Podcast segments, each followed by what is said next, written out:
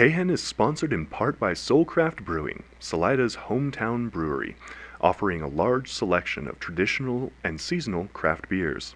Their spacious patio features cozy fire pit tables for outdoor warmth on chilly days. Fresh food is served daily at the Soul Shack food truck, featuring snacks like wings and pretzels, and full meals like sandwiches, burgers, and a delicious brunch on Sunday. Soulcraft is open daily for happy hour, lunch, and dinner. K H E N is supported in part by Little Red Hen Bakery, located at three oh two G Street in downtown Salida.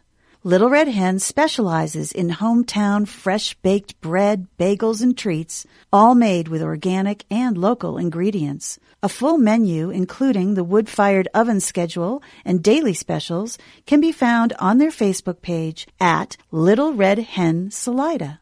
K H E N and Little Red Hen, just two hometown chickens working to keep Salida, Salida. Well,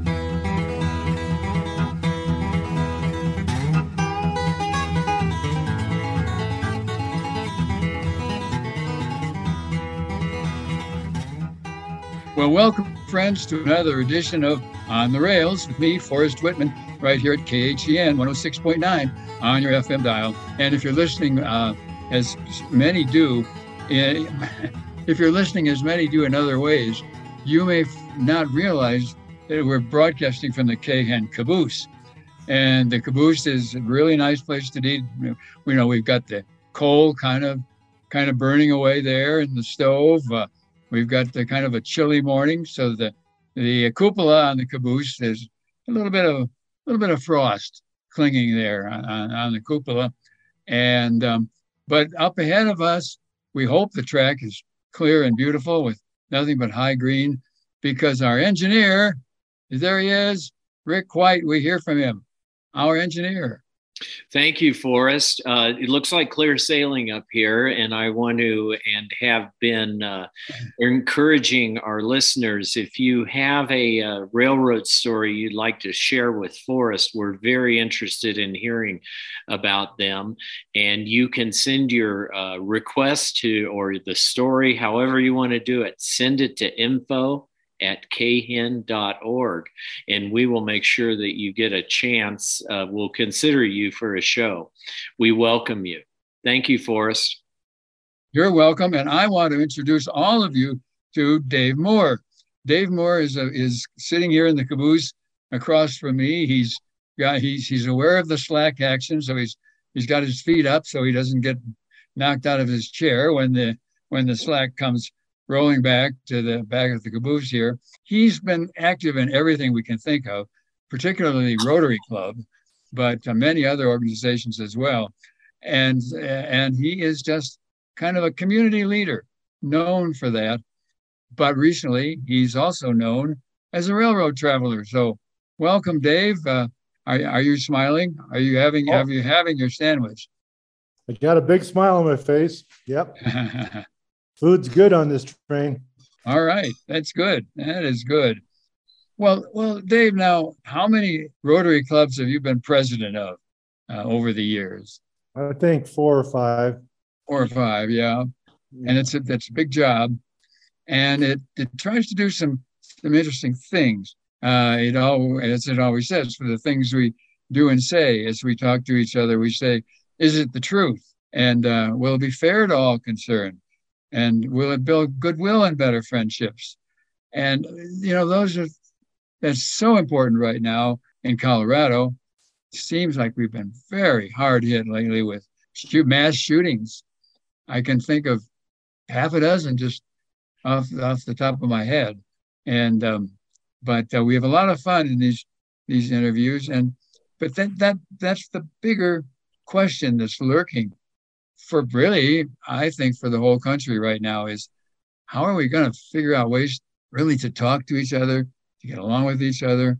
And I do think train travel is part one small bit of an answer to that, because uh, people who come back from train trips sometimes feel they've uh, had a, a chance to talk to somebody new to them, uh, somebody from a different social strata than their, than theirs. Dave, how, how much do you feel we we've accomplished with that? Are we moving in that direction? What can we do? What's that? Just getting exposed to other people, you mean? Well, it's a, if we had an answer to it, uh, we'd be doing it. I don't uh, don't know if there is a single way to address that issue for us. It's a complex one. It's a complex issue. It is. When you got on the train, did you have a, a different feeling about the human beings who were getting on the train with you, or uh, or not? Or was it just, oh, well, there they are, we're all getting on a train? I, I don't know. Well, it was kind of interesting because since I was a kid out of college, I, way back when there was a an airline strike, I think back in nineteen sixty-six or sixty-seven. And uh, I was working for I B M at the time, and I had to go to New York. And so I uh, had my first train ride, and it was an overnighter. And since then, and if you count the years, it's been more than two. It's been a long time, long, long, long, long time since I've been on a train. And my wife uh, suggested that we hop on a train and go to California, get off in Truckee, California, and visit our visit our friends and son and his wife. Our kids just bought a, a winter cottage up there at uh, Serene Lakes, uh, just outside of Truckee. And so we, uh, over the uh, Labor Day weekend, uh, I had my second train ride. I'll put it that way. Yeah. And it brought, brought back a few memories, and it created a whole lot more. But I, I'll tell you, it was it was a great experience. Something I, I guess uh, Janet and I thought about for a long time and found a good reason to go do it. And I was I was really impressed overall with the way, with the logistics of the trip. Meeting people was was one thing. I, I think the, the memories that I maintained is not so much the other passengers as it was the people that were working on that train. The uh, the assistants, the porters, uh, huh. I don't I don't know their names, of course, their titles, but the thing that, that stays with me is as we got to meet them, they were they were all just the the greatest, nicest people. They loved their jobs. They absolutely loved their jobs, and that was that was really clear and evident in the time that they spent with us and the answers to our questions and their knowledge of the, of the train, the trip. The least tenured of all the employees of the rail line had been on the job for seventeen years. seventeen years. Oh, that's that was so. So you had a crew on uh, on the Zephyr that uh, you had the original Zephyr crew, I guess. I don't know, but I mean, every one of them was just just happy. They're they're just happy people. Yeah. And, you know, I got to thinking about how many times, you know, I, I I flew internationally for a living. I was on an airplane almost every week. And, you know, aside from one flight attendant or another, they didn't have a lot of smiles on their faces. They were do, doing a job, but it was, it, it didn't feel warm and friendly and fuzzy. And the whole thing about the rail experience that I was amazed with is right from the, I don't know, do you call him a station master, the guy that takes care of the train station? Uh, when we got on in Glenwood Springs, I was absolutely amazed at this guy. We were trying to trying to park the car, so Janet was waiting I, waiting out in front. I went in to check in, and there was a guy, and he had one of those funny hats on, you know, and he was in uniform, and he was sitting behind a desk. And I said, we're on the, uh, my wife and I are on the train to Truckee. And he looked at me and looked down at his desk and looked up and he said, so you're you're Dave Moore and your wife's Janet Franz, right? You're going to Truckee. Yeah. Got you all taken care of. Uh, I mean, he knew my name. I didn't I didn't introduce myself. He just knew by the fact that I was on the train going to Truckee that I had to be, and I, it was my wife and I, that I had to be Dave Moore and my wife was Janet Franz. And I thought, holy smokes. That's attention to detail. Detail. I've never seen that. You know, I just not seen it. And he was just so nice. Checked in with him, gave him my luggage. He put it in a, in a safe place, and we went out and parked the car and came back. And that station was clean as a whistle. It. Uh, I don't know how old that station is in Glenwood, but it is. Uh, it, it's a beautiful piece of architecture. and there were very few people in it, and it was just clean as a whistle. The bathrooms were clean, everything. And, and I thought, boy, what a neat way to travel. I mean, they really care about the, the facility. And he told us where to wait and when to get on and all that stuff. It was just really cool. So the my just first impression I had of that whole new environment that we were getting into was a very positive impression. Oh, that's nice. I, you know, Forrest, I've had that, and Dave, I've had the same thing happen to me uh, in a train transfer, and somehow I kind of came up to the train a little bit late, and they said, "Are you Rick White?" You know, they they knew they knew, they knew. One more guy. They'd, they'd heard about you. That that really does make all the difference.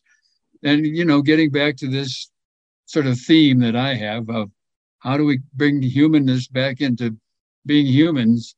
And right there, you've you've got the example that somebody's somebody's reaching out to you, and and there's no need. I mean, they they could have just easily have just said, "Oh, okay, you're number thirty-one, coach seventeen.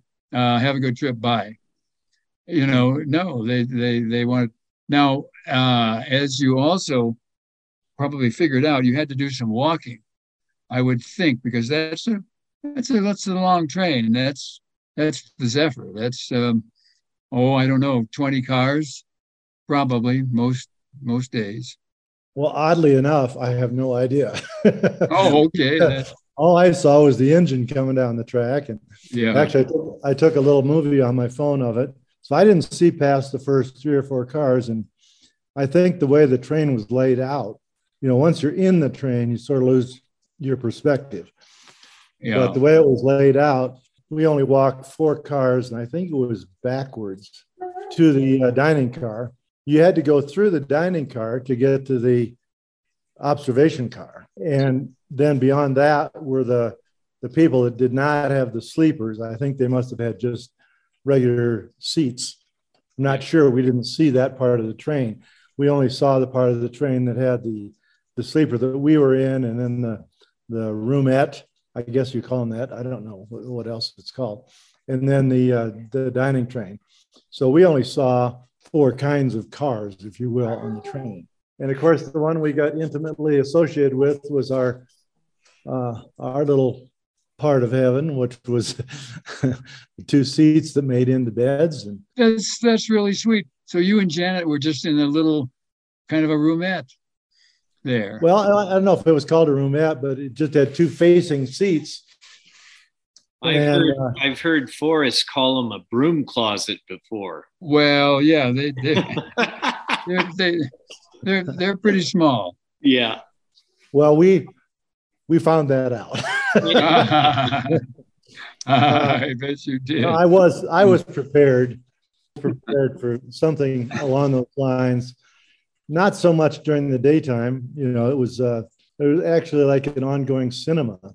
You know, when you're sitting in that chair, you're facing each other. You both have a different perspective on the geography that you're experiencing, and and the the, the train and what it's doing, and giving the blasts at every cross. Every road that crosses the track, it it has a certain, I guess, combination of, of horn blasts that it gives, and sort of wakes you up. If you're reading, you look out to see, you know, what are we going past? And we actually read, we Googled while we were there, what are the horn blasts? What horn blasts? What's the pattern? What's the language that that train operator, the engineer, is actually, you know, what, what signal is he giving to all the people outside? And what what Google said was it's a long as a short short or something like that every time you come to a crossing. Well, on both the trip out and the trip back, it seemed to me that the engineer was taking liberty, because oh, those engineers, he was not necessarily, yeah. He was not necessarily keeping to the uh, the pattern of horn blasts at those crossings that uh, we and, thought he should have been, according to Google. Forrest, you probably know this. Is that uh, done by an engineer like myself, or is that? Oh yeah, just like you. Yeah, it, no, there, it's not automatic. Oh, it's not at all automatic, and your hand on that device uh-huh. makes makes a big difference too. But some of the funny stories about the funniest ones, the Texas Longhorns football team, you know, were, were rather despised by some of the other teams because they were so good and won all the, all the time. There was this one engineer, and they they still couldn't figure out what, what he was doing. He, st- he opened that whistle up the day they hit the city line, and he left it on all the way through this, this the city. So all, all the way through that little Texas town, or a good-sized Texas town, really, all anybody heard was rah, rah, rah, rah, rah, rah, as he, and he just kept it on the whole time through there. And so the, the roadmaster called him in and says, look, uh, we've had a few complaints about about the Amtrak coming through here, and that, that the Amtrak passenger train just raises hell. It's just constantly, constantly sounding its, what's going on with sounding that horn? He says, oh, well, uh, I don't like him.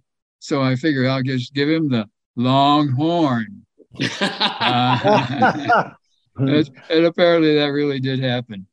And so anyway, well, well you bring you bring up another another thought that, you know, still stays with me on the trip, and that is, overall, you see, when you're riding on the train, you see a part of America that you don't see when you're driving down an interstate. It's a different part of every every town, and it's not always pretty, but it shows the cross-section of life and how people do live in that community. Like I say, it's not it's not always something you see that's pretty, but you see you see a cross-section of America for sure. And that is that's a unique experience. It is. Yeah. And I've noticed this before. Um, I've taken the train to Chicago a lot of times in my life. The way that it enters into the town, you see a, a different side. And mm-hmm. uh, that's a very, very good observation, because you are seeing a different side. Not so much different from older highways that used to follow the uh, or follow the railroad tracks, but way different than the interstates. It very nice to have you as a guest uh, with having just taken your second rail trip, because we are always try- one of our, uh, I would say, goals that we have is to get people of all ages, young to old. If you haven't been on train, get out there and do it, because it's different. It's a different mode of travel, and it's good. And uh, yeah, it is. It is different. I am your conductor here, so I'm going to. Going to try to get back to this, my theme for the day, which is how do we humans interact more with each other? And if we took more trains more of the time, would that help us to be more human and and and uh, avoid some of the conflicts that seem to be everywhere?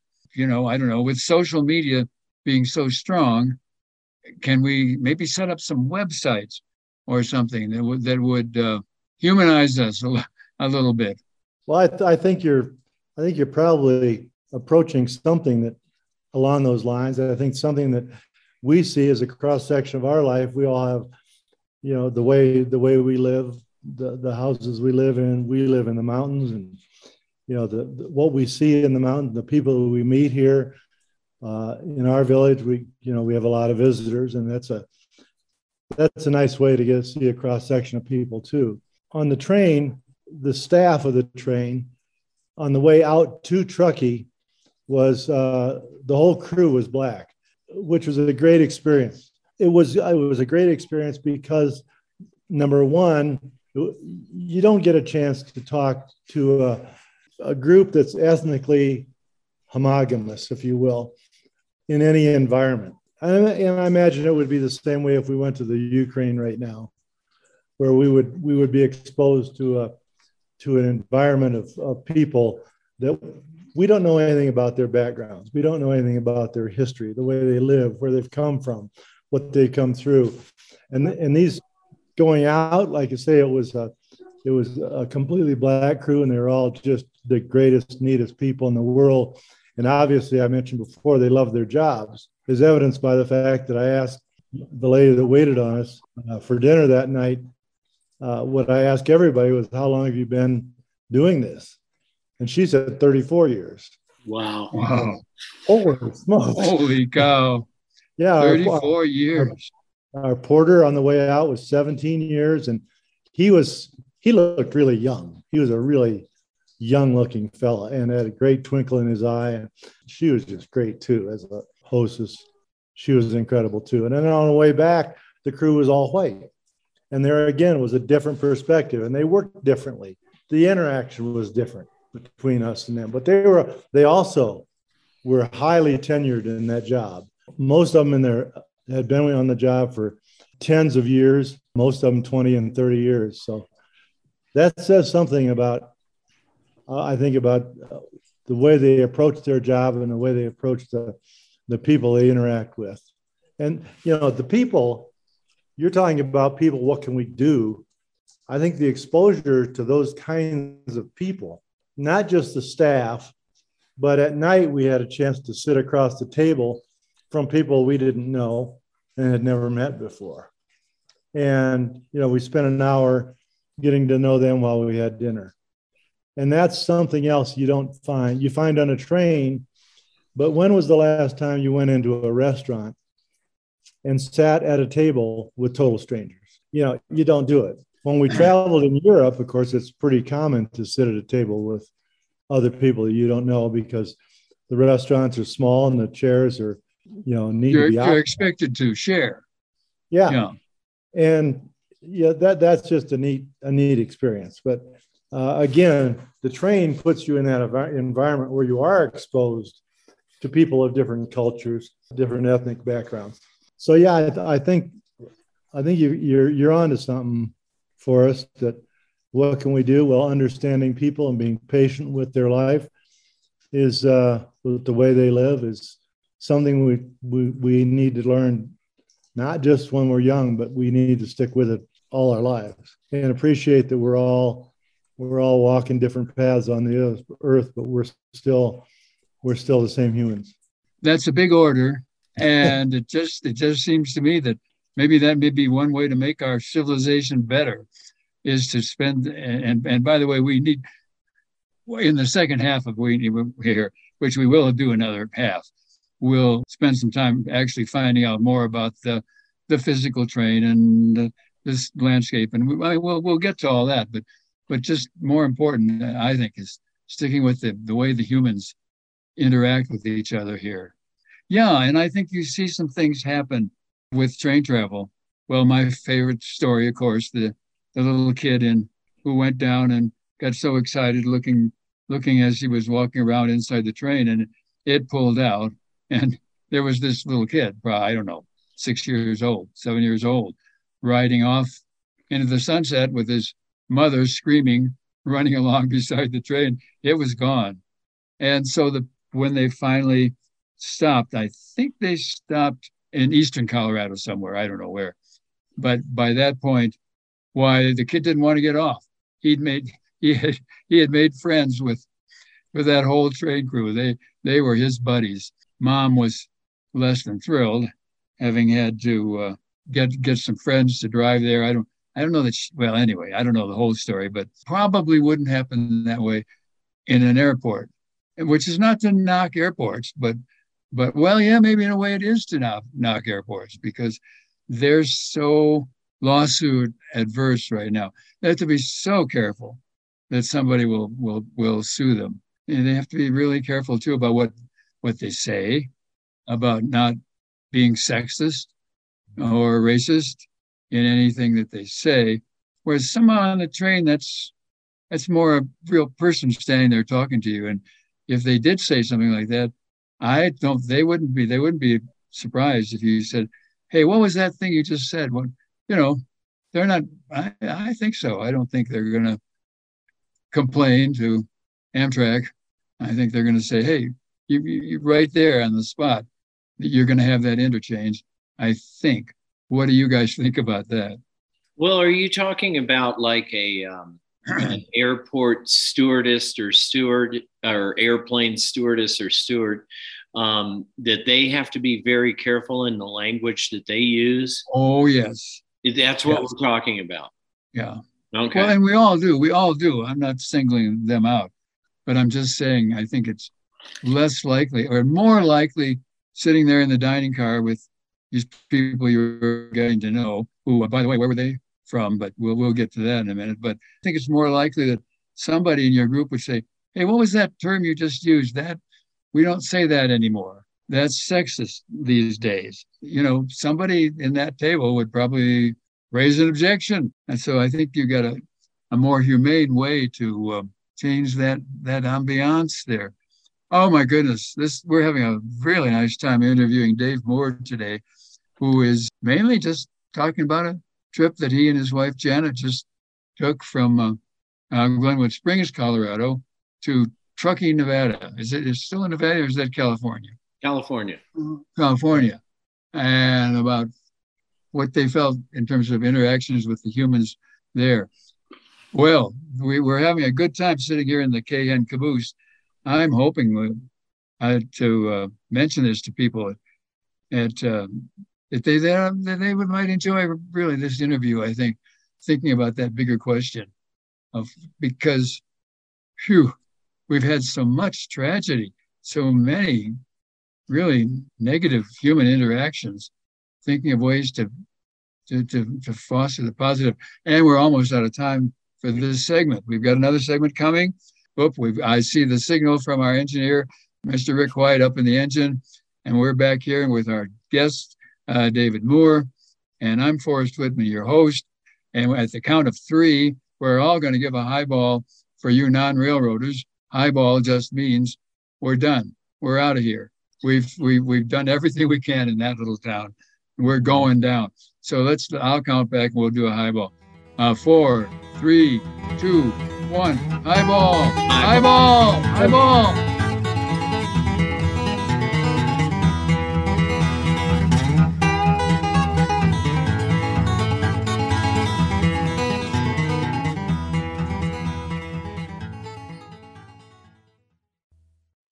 K H E N is supported in part by Hilltop Broadband.